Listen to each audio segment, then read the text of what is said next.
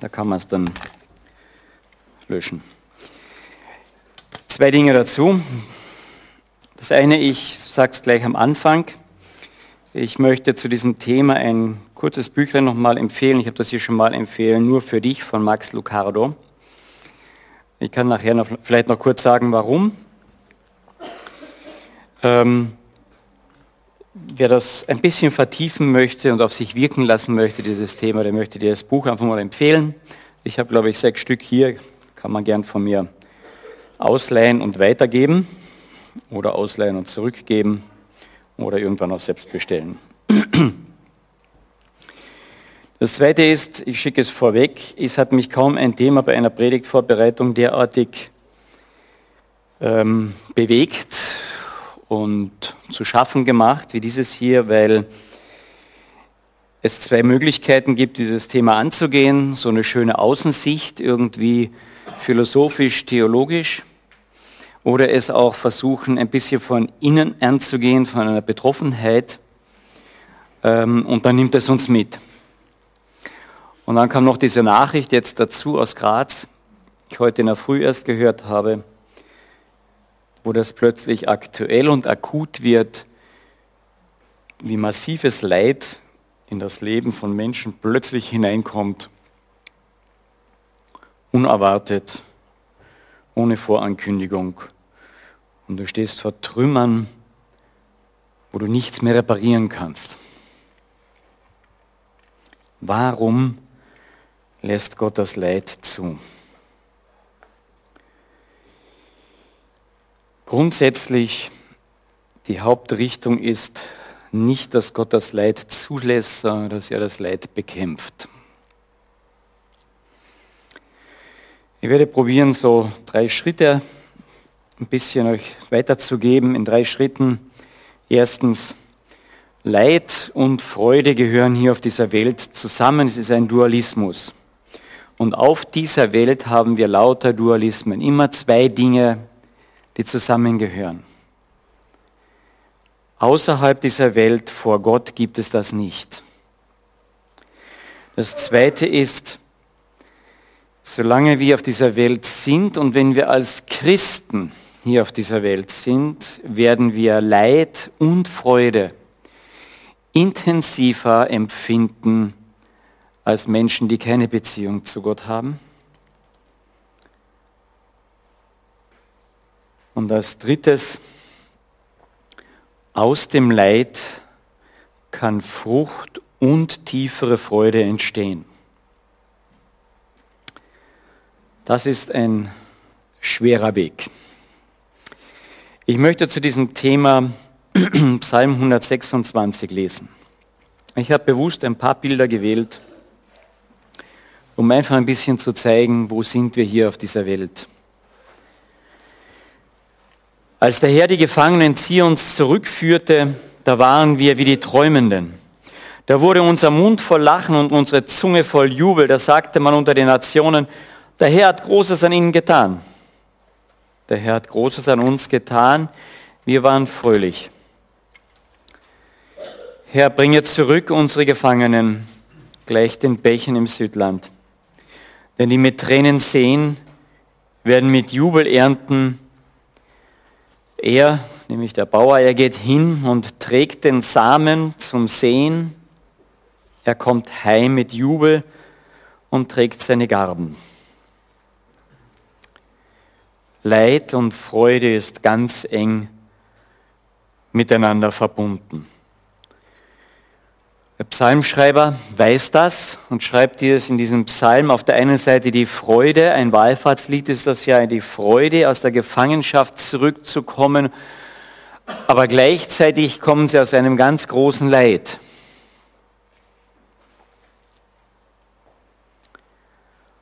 Und schon dieser Psalm stellt ganz klar, dass Leid und Freude unwahrscheinlich eng beieinander liegen? Warum müssen Menschen flüchten? Warum töten Menschen andere Menschen? Weshalb müssen Kinder vor Panzern fliehen?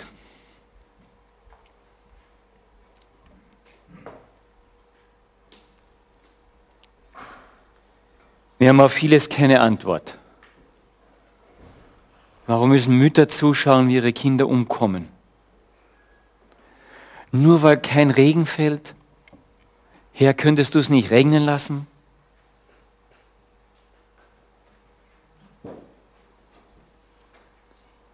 Da kommen schon viele Fragen auf.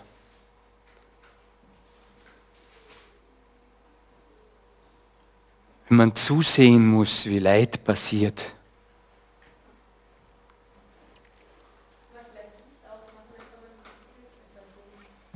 Okay, das ist nicht so.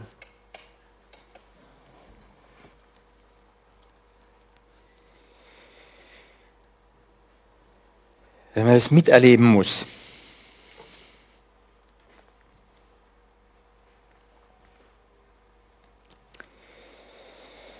Wir haben auf Leid und auf den Umgang mit Leid außerhalb von Gott keine Antworten keinen Trost und eigentlich auch keine Zukunft. Wenn Menschen sich aufregen, ich sage es einmal so, auch Nichtgläubige sagen, ich kann an so einen Gott nicht glauben, der so ein Leid zulässt, ich glaube nicht an Gott, dann ist es unfair für die zu sagen, Gott anzuklagen auf der gleichen Ebene und gleich zu sagen, Gott ist schuld dafür.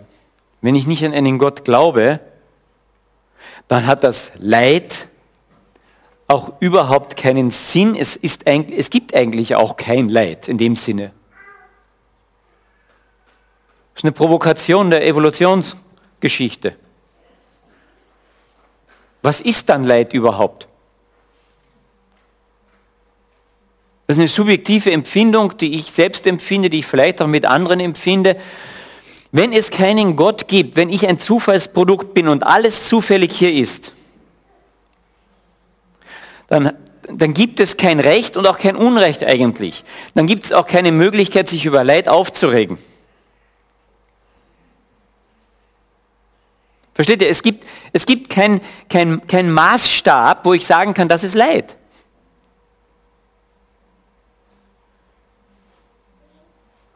Aber weil wir ein Menschen ein Gespür haben für Recht und Unrecht, weil auch Nichtchristen leiden können, beweisen sie damit eigentlich im tiefsten ihres Herzens, sie glauben an einen Gott. Ich, der Mensch kann nicht ohne Glaube an irgendetwas Höheres leben. Er kann es verneinen, er kann sagen, nein, ich glaube nicht dran, ich will es nicht haben. Aber tagtäglich wird er durch sein Verhalten beweisen, dass er letztlich daran glaubt, dass es eine Gerechtigkeit gibt oder eine Ungerechtigkeit. Auch ein absoluter Atheist sagt, oh, das war aber ungerecht. Das war schlimm für mich. Warum hat er einen Wertemaßstab? Dass er überhaupt daran denkt.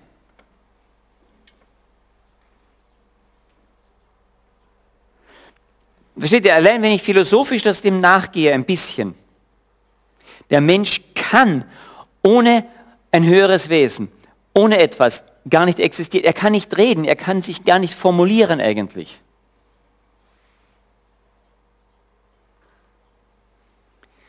Das ist nur ganz kurz zu, zu einem philosophischen Einstieg. Wenn, wenn, Menschen euch sagen, hey, an so einen Gott kann ich nicht glauben, dann kannst du sagen, das kann sein, dass du nicht, den nicht haben willst.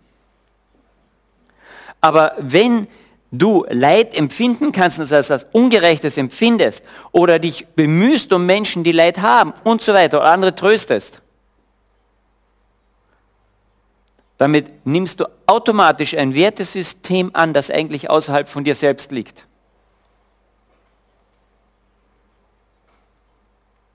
Und du bist auf dem Weg zu einer Instanz oder stellst vor einer, stehst vor einer Instanz. Ein großer Philosoph hat einmal gesagt, ich habe mich lange bemüht darum, zu merken, dass es, äh, dass es eigentlich ja keinen Gott gibt. Ich habe immer gedacht, da sitzt einer auf dem Thron und ich muss mich irgendwie rechtfertigen. Und dann kam ich zu dem Schluss, der Thron ist ja leer. Und dann sagt dieser gleiche Philosoph, sagt dann, aber dann habe ich gemerkt, noch vor diesem leeren Thron rechtfertige ich mich die ganze Zeit. Über richtig und falsch. Ich komme dem nicht aus. Wir sind geschaffen darauf hin, auf einen Schöpfer, auf einen Gott hin. Und gerade bei der Frage nach Gerechtigkeit, Ungerechtigkeit, Leid und Elend, das uns tief betrifft, kommt das wieder heraus.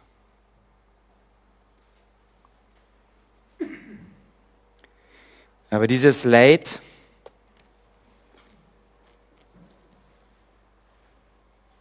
wird dem christlichen Glauben für eine Lösung zugeführt. Und das möchte ich heute mit euch ein bisschen durchgehen. Gott, aha, jetzt verabschiedet er sich hier.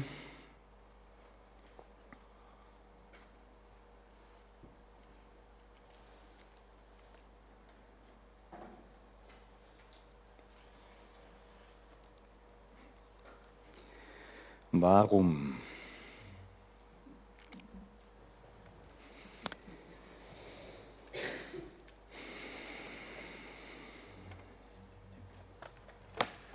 Entschuldigt mich einen Moment, aber das Ding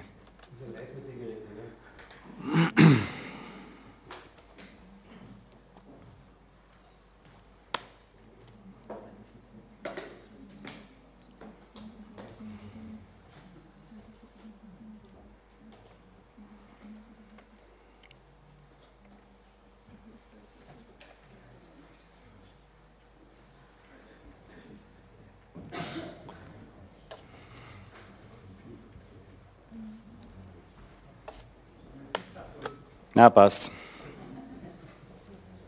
Danke.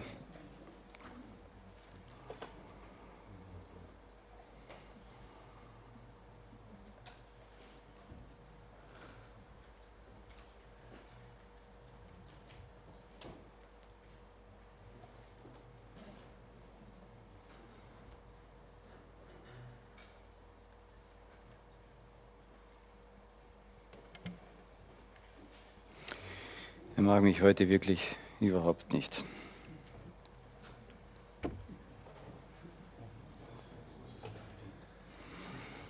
Okay, ich kann nur jetzt probieren, soweit wie es geht. Jetzt gar kein Bild. Toll. Und ich habe keinen Zugang. Kann man doch ein Flipchart holen. Hm?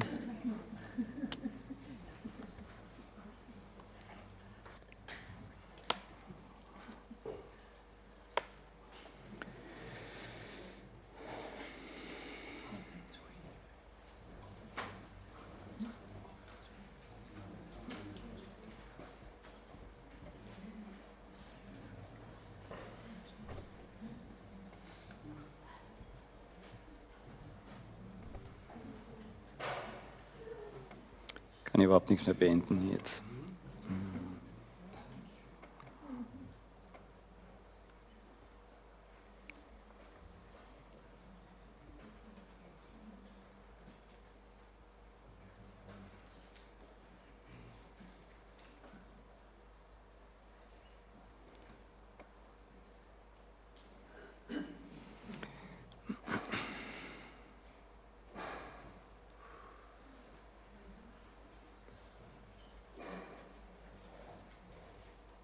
Na, brauchst du dort nicht suchen. Ich muss sie auf doppelt einschalten und das schaltet sich immer wieder ab, auf duplizieren.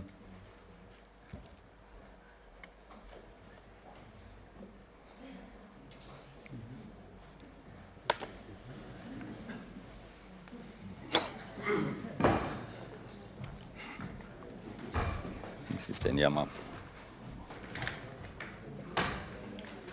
Danke.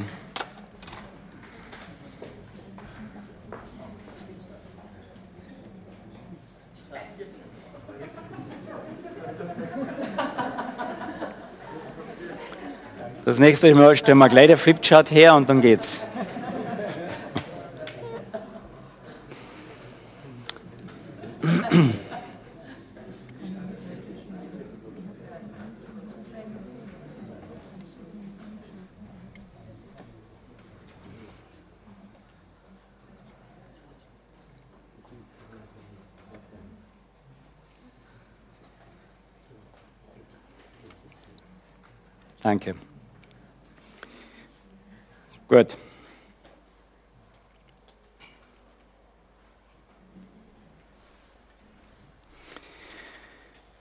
Wenn wir von Gott ausgehen, in Bezug auf das Leid, gibt es dort kein Leid. Gott hat in sich keinen Dualismus. Ja? Freude, Leid. Gibt's nicht. Hell, dunkel. Gibt's nicht. Ist nur hell. Ja? Bei Gott gibt es keinen Dualismus. Richtig, falsch. Gibt es nicht. Wo Gott ist, da ist nur Perfektheit. Da ist alles heil, da ist alles eine Einheit, ein Ganzes. Aber irgendwann, und wir können auf dieses irgendwann nicht zurückgreifen, gab es einen Fall eines Lichtengels, Luzifer, der dann Satan genannt wird. Und er wird auf diese Welt geworfen. Und seitdem gibt es Dunkelheit. Am Anfang schuf Gott Himmel und Erde, okay. Aber dann kam Wüst und Leerheit, Dunkelheit hinein. Und wir wissen nur, dass das vor unserer Zeit war, vor dem, was wir berechnen können. Wir wissen, haben keine Ahnung, die Zusammenhänge alle dort. C.S. Lewis bezeichnet das einmal in seinen Büchern äh, much deeper magic, als wir es begreifen können. Eine viel tiefere äh, Mystik, Geschehnisse, hinter die wir nicht zurückgreifen können. Wir können ja auch nicht in die Existenz Gottes hineingreifen. Ja, irgendwann, das fragen die Kinder, gell? Irgendwann hat er ihm, irgendwann hat er doch angefangen, Gott. Nein, er hat nie angefangen. Kannst du das denken? Also ich nicht, da, da hakt sie aus bei mir. Es gibt Dinge, die sind, die sind vor dem, was wir überhaupt denken können. Aber in diese Situation hinein hat Gott den Menschen geschaffen in ein Paradies hier hinein.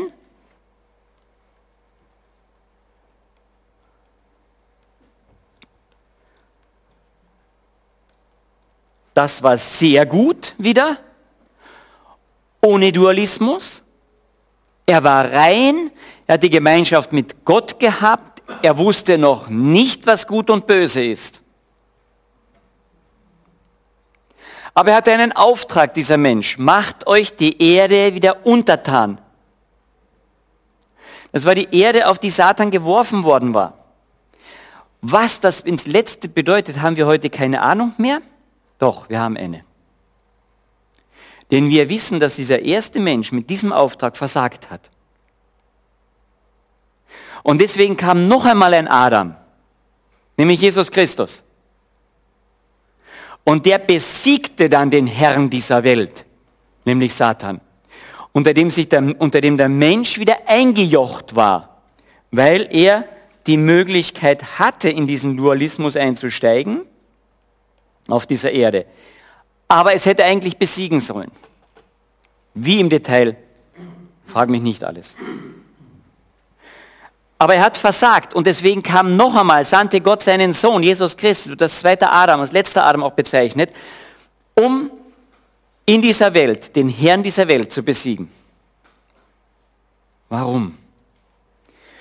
Denn durch diesen Satan in dieser Welt kam das Leid.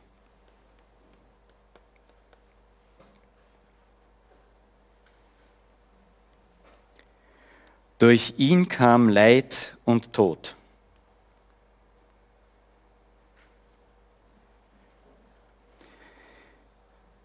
Hier bis hier hinein. Und plötzlich war diese ganze Welt in einen Dualismus hineingeworfen. Licht und Finsternis, Gut und Böse, Schwarz, Weiß, Freude und Leid, Schmerz und Gesundheit. Krankheit, Pein und ein fröhliches Gedeihen. Plötzlich gab es diesen Dualismus. Ja? Da kam das Leid herein. Dieser Dualismus, den, den es durch den Sündenfall gegeben hat, begründet sicherlich durch die Existenz Satans, der sich von Gott gelöst hat. Wie, warum die Einzelheiten, das ist vor unserer Zeitrechnung, vor unserer Denkmöglichkeiten. Aber die Fakten sagen ganz klar, dass es so ist. Kein Mensch wird bestreiten, dass wir in diesem Dualismus drinnen sind. Kein Mensch. Gut, böse, schwarz, weiß, Leben, Tod.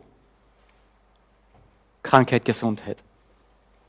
Freude und Leid. Aber dann kommt etwas hinein, was eigentlich, denke ich, Adam und Eva schon hätten klären sollen, nämlich dass Gott noch einmal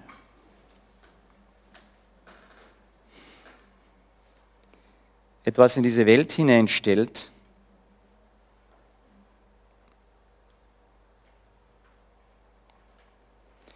das eigentlich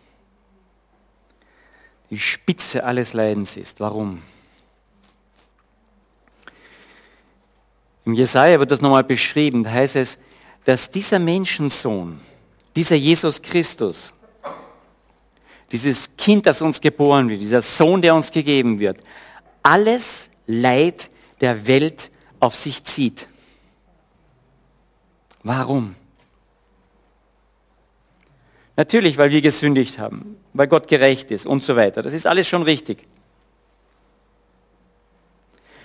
Aber er möchte alles Leid hier auf sich ziehen, damit dieses Leid keinen Ewigkeitscharakter für Menschen hat.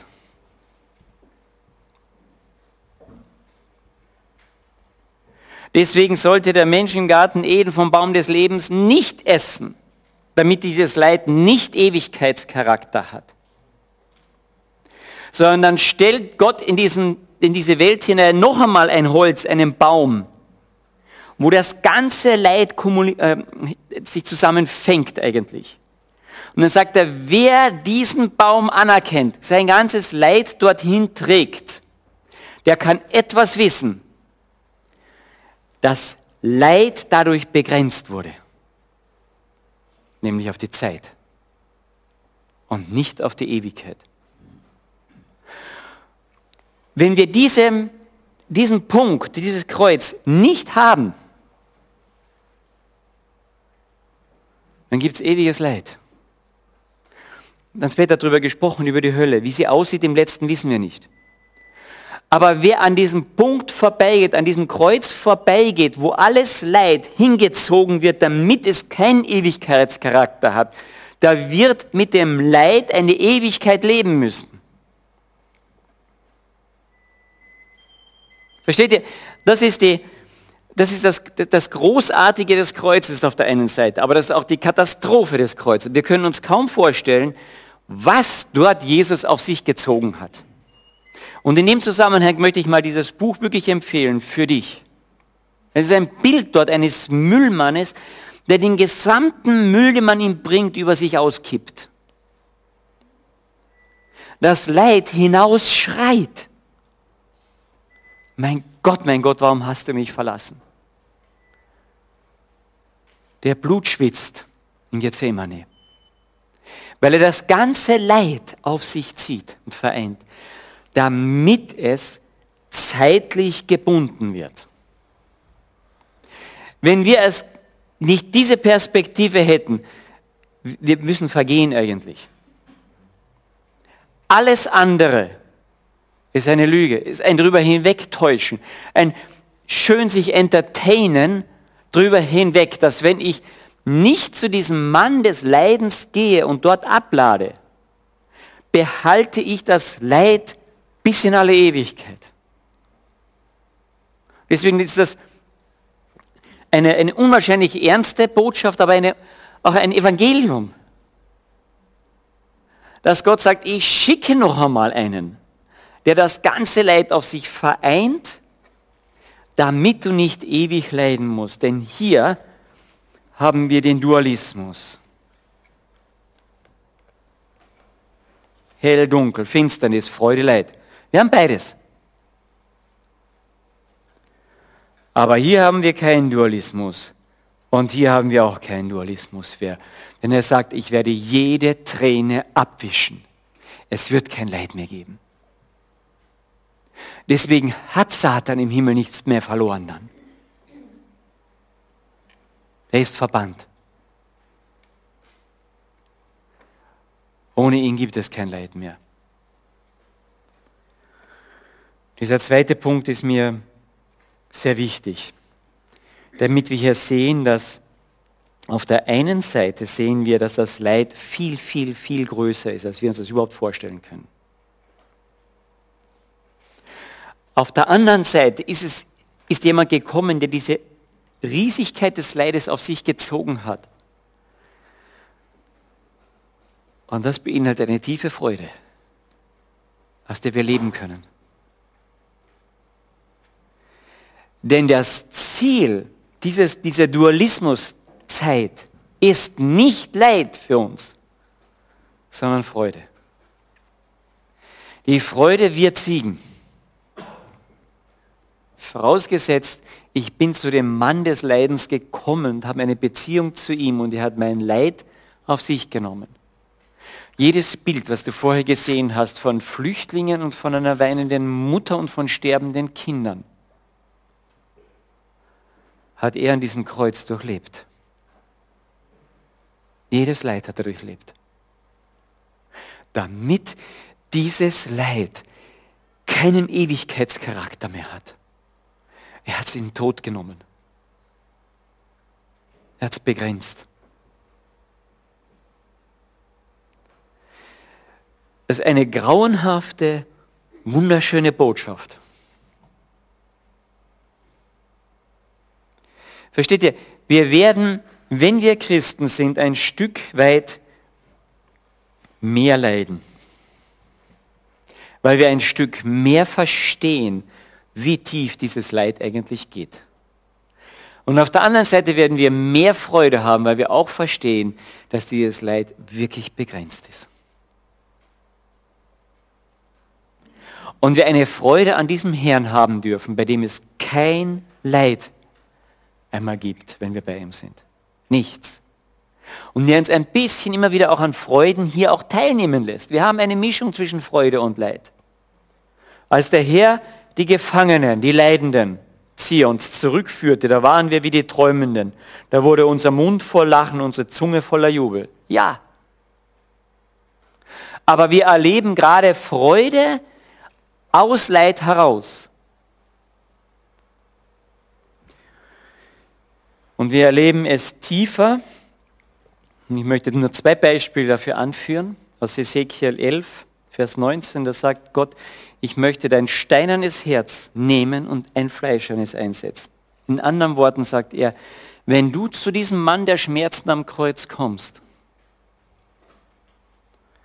dann werde ich dir ein fleischernes Herz einsetzen. Du wirst sensibler. Und das, eines der Zeichen von Christen sollte es sein, dass in ihrem Leben sie sensibler werden. Wenn du in deinem christlichen Glauben wächst und an diesem Mann der Schmerzen immer wieder kommst, dann wirst du an dem Leid der Welt nicht vorbeigehen können, sondern sich würde dich mehr und mehr und mehr berühren. Wenn du als Christ mehr weinst als vorher, ist das okay? Ist das wahrscheinlich ein Zeichen von Wachstum? Außer es ist Selbstmitleid. Aber es würde dich mehr berühren, weil Gott gesagt hat, er will ein steinernes Herz herausnehmen und dir ein fleischernes Herz geben. Und das Zweite ist, vorher, wenn du was Falsches machst, dann sündigst du gegen das Gesetz. Ja? Du brichst ein Gebot. Ah ja, habe wieder ein Gebot gebrochen. Ja? Wenn du als Christ sündigst, dann brichst du ein Herz.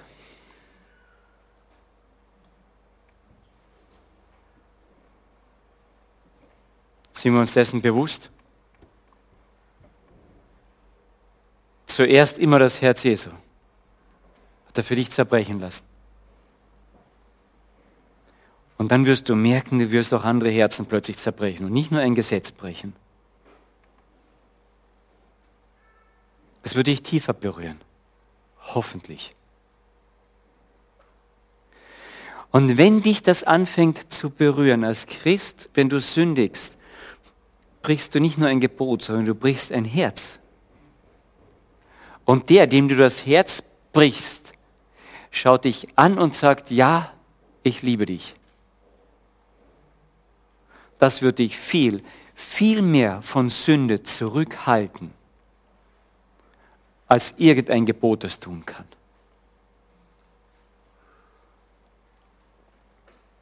Wenn du deine Frau liebst,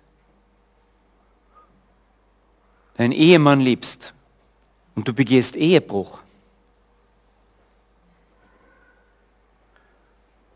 und du dann nur sagst, ja, ich habe halt Ehe, die Ehe gebrochen hast du sie nicht geliebt. Aber wenn du Ehebruch begehst und du liebst trotzdem immer noch deine Frau, dann wird es dich selber total anders treffen.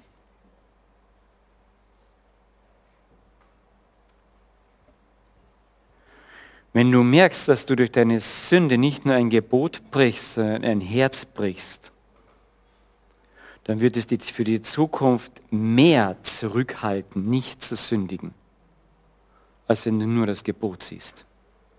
Und deswegen ist das Sehen der Gnade ein viel größeres Hemmnis, nicht zu sündigen, als das Sehen des Gebotes.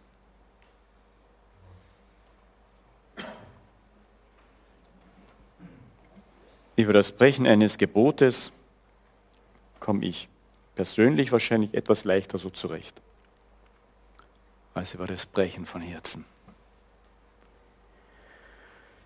Durch das Leid, was du dort siehst, wirst du aber auch die Freude an der Liebe, die dahinter noch sein muss, auch eine tiefe Freude erleben, trotz Leid. Aber ich weiß schon, das ist für Sonntagmorgen ziemlich viel Kost.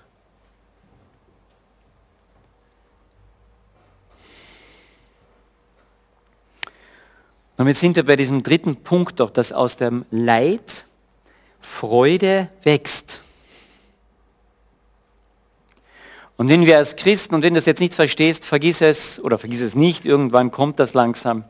Wenn du als Christ wächst, wird einer deiner großen Leiden sein, dass du immer noch und immer wieder sündigst und nicht rein bist und Gott Leid zufügst und du wirst darunter leiden. Ja. Und dieses Leid wird dir sehr zu schaffen machen. Aber wenn du mit diesem Leid zum Mann der Leiden der Schmerzen kommst, zu diesem Kreuz kommst und du siehst, du hast sein Herz hunderte Male gebrochen, Und du siehst seine Tränen und seinen Schmerz. Und du siehst dahinter, er macht es weiter, er steht und ist am Kreuz geblieben, weil er sagt, weil ich dich liebe, möchte ich, dass jeder Schmerz für dich endlich ist und nicht unendlich.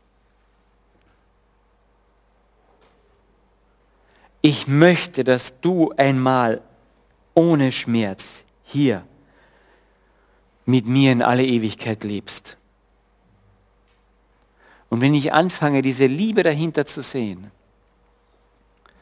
dann kommt auch eine unwahrscheinliche Freude auf. Ich komme aus dem Dualismus in dieser Welt nicht raus. Aber ich kann ihn nutzen, damit die Freude darüber größer wird. Und wenn ich darin stehen bleibe, wird, und das ist das Verrückte eigentlich dran, wird mein Leben Frucht bringen. Nicht durch meine Bravheit, sondern wenn ich darin stehen bleibe. Denn es steht, der mit Tränen seht, der wird mit Jubel ernten. Bringt zurück, Herr, unsere Gefangenen, gleich den Bächen im Südland. Das Südland, was hier steht, ist Negev. Wer schon mal in der Negev-Wüste war oder das Bilder davon gesehen hat, das ist steinig, trocken, unfruchtbar.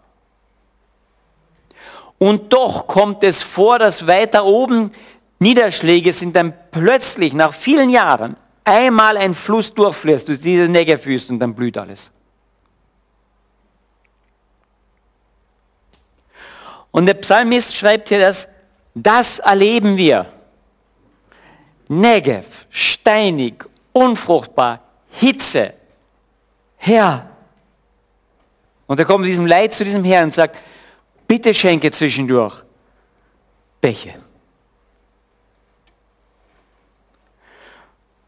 Der Landwirt, der hinausgeht, er geht weinend hin und trägt seinen Samen zum Sehen. Eigentlich heißt es seinen Samensack das, von was er lebt, wo er sein Korn hat, malt, Brot bäckt, um seine Kinder zu versorgen, das streut er hinaus auf den Acker. Und der weint, der sagt, ich habe kaum noch was. Das, was ich noch habe, tue ich hinaus. Was werden meine Kinder essen in den nächsten Monaten?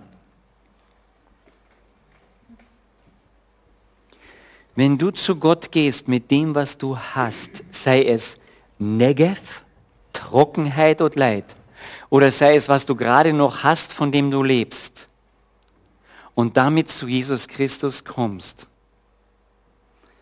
macht er dein Leben fruchtbar. Die mit Tränen sehen, werden mit Jubel ernten. Er geht weinend hin, trägt den Samen und er kommt heim mit Jubel und trägt die Garben.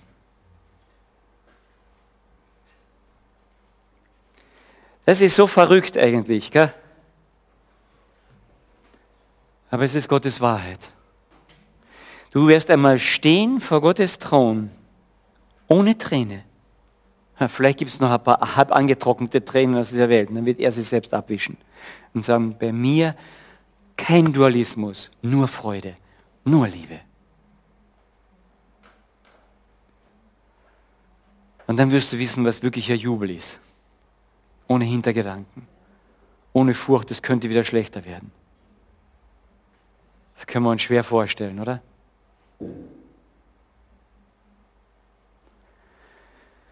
Weil Gott selbst seinen Sohn geschickt hat, um alles Leid an ihm zu festzumachen, damit es zeitlich ist. Ich weiß schon, das löst nicht alle Fragen auf, aber es gibt eine Lösung für dieses Leid. Es ist zeitlich.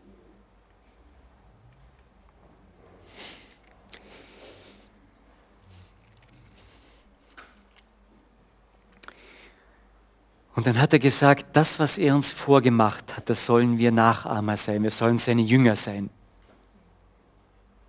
Und dann sagt er dann, nimm dein Kreuz auf dich. Er mutet uns zu, hier in dieser Welt so wie er selbst zu handeln, Leid auf sich zu ziehen, mit den Leidenden mitzuleiden, mit den Freunden sie mitzufreuen, das Leid zu lindern, hinzugehen und das Brot auszuteilen.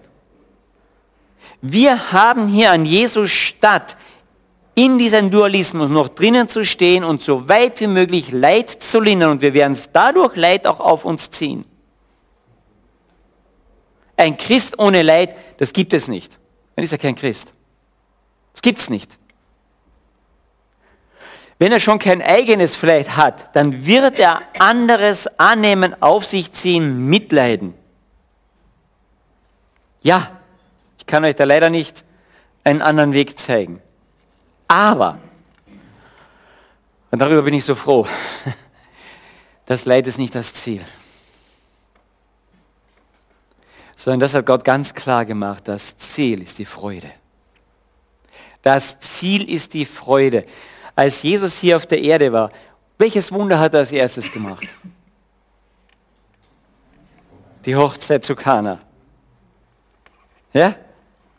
Ich denke, er wollte damit das erstes zeigen, mein Ziel ist nicht hier nur in dem Leid hier irgendwie herumzukochen und das ein bisschen auf mich zu nehmen oder als Ganzes. Mein Ziel ist die Freude und die überströmend. Du, die haben Wein genug gehabt nachher. Und sie haben einen super Wein gehabt. Das Ziel, warum Jesus auf diese Welt gekommen ist, ist die Freude. Und das darf ich und muss ich vor Augen haben. Er hat es mir nämlich vorgemacht. Der Hebräerbrief sagt das ganz klar. Er konnte das Leid tragen wegen der vor ihm liegenden Freude. Ja? Er sah das. Wow, meine Kinder, viele von denen, die werde ich dadurch zu mir ziehen. Ich werde ihnen eine Möglichkeit schaffen, nie mehr Leid zu haben, eine ewige Freude mit mir. Das ist sein Ziel. Und das soll unser Ziel sein. Wir sollen mit Tränen das hinaus sehen, Leid bei Menschen auf uns nehmen, um die Kinder des Königs zu retten. Versteht ihr? Es geht nicht darum, dass wir kein Leid haben. Es geht darum, dass wir Leid mindern, dass wir, wir dürfen das der Kreise ziehen. Gar keine Frage. Aber unser Ziel ist es nicht hier auf der Erde, dass wir irgendwie ein Paradies schaffen. Wir werden es nicht schaffen. Wir sollen das Leid tragen, mithelfen. Aber mit einer Botschaft, damit wir die Menschen hinführen zu dem Mann des Leidens, damit für diese Menschen ihr Leid auch einmal nur begrenzt ist und sie die Ewigkeit ohne Leid verbringen dürfen. Und das ist unser Auftrag drinnen. Mitten in dem Leid rettet die Kinder des Königs. Das war Jesu ganzes Anliegen. Ich möchte meine Kinder wieder bei mir haben. Deswegen schreit er hinaus, Herr, vergib ihnen, sie wissen nicht, was sie tun. Und zwar denen, die gerade die Nägel durch die Hände schlagen. Ich möchte die, die möchte ich auch noch bei mir haben. Die, die ihm die, den Körper zerbrechen. Und die, die ihm ständig das Herz brechen. Die möchte er bei sich haben. Und wegen dieser vor ihm liegenden Freude hat er das Leid ertragen. Und wenn wir diese Gedankengänge nicht ein Stück mitgehen mit Jesus, dann werden wir an den Menschen vorbeigehen und es wird uns überhaupt nicht mehr jucken. Aber er will unser steinernes Herz weggeben, ein fleischernes Herz geben.